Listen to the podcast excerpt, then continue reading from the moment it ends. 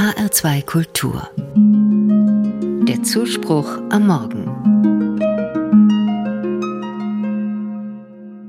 Es ist eine ergreifende Zeremonie, an der ich in meinem Osterurlaub in Belgien teilgenommen habe. Rund 200 Menschen versammeln sich an einem Tor in der Stadt Ypern. Junge Leute sind darunter, einige Schulklassen, genauso wie viele ältere Menschen, teilweise begleitet von ihren Kindern und Enkeln. Ich höre viele englische Stimmen. Punkt 20 Uhr kommen fünf Trompeter in traditionellen Uniformen. Sie spielen eine getragene Melodie. Danach folgt eine Schweigeminute.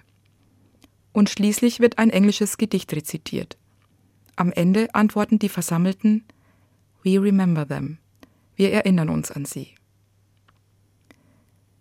Die Zeremonie hat mich sehr berührt. Jeden Abend wird sie dort abgehalten, seit fast 100 Jahren. Es ist eine Gedenkzeremonie für die Toten des Ersten Weltkriegs. Denn die Stadt Ypern und die Region Westflandern waren Schauplatz furchtbarer Kämpfe. Hunderttausende starben hier in den Schützengräben und auf den Schlachtfeldern.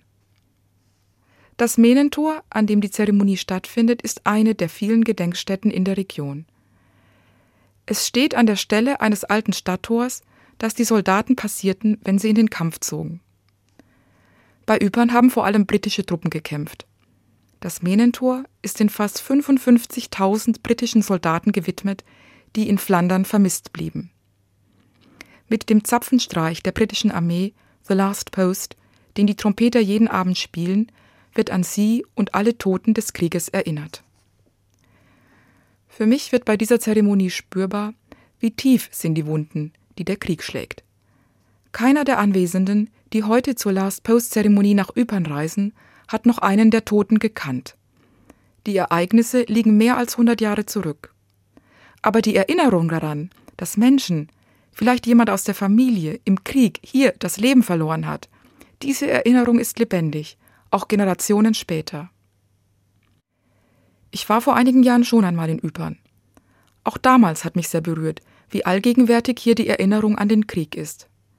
In der täglichen Last-Post-Zeremonie in den Soldatenfriedhöfen mit ihren langen Gräbereien, in den Spuren, die die Kämpfe in der Landschaft hinterlassen haben. Bunker, Explosionskrater, Reste der Schützengräben.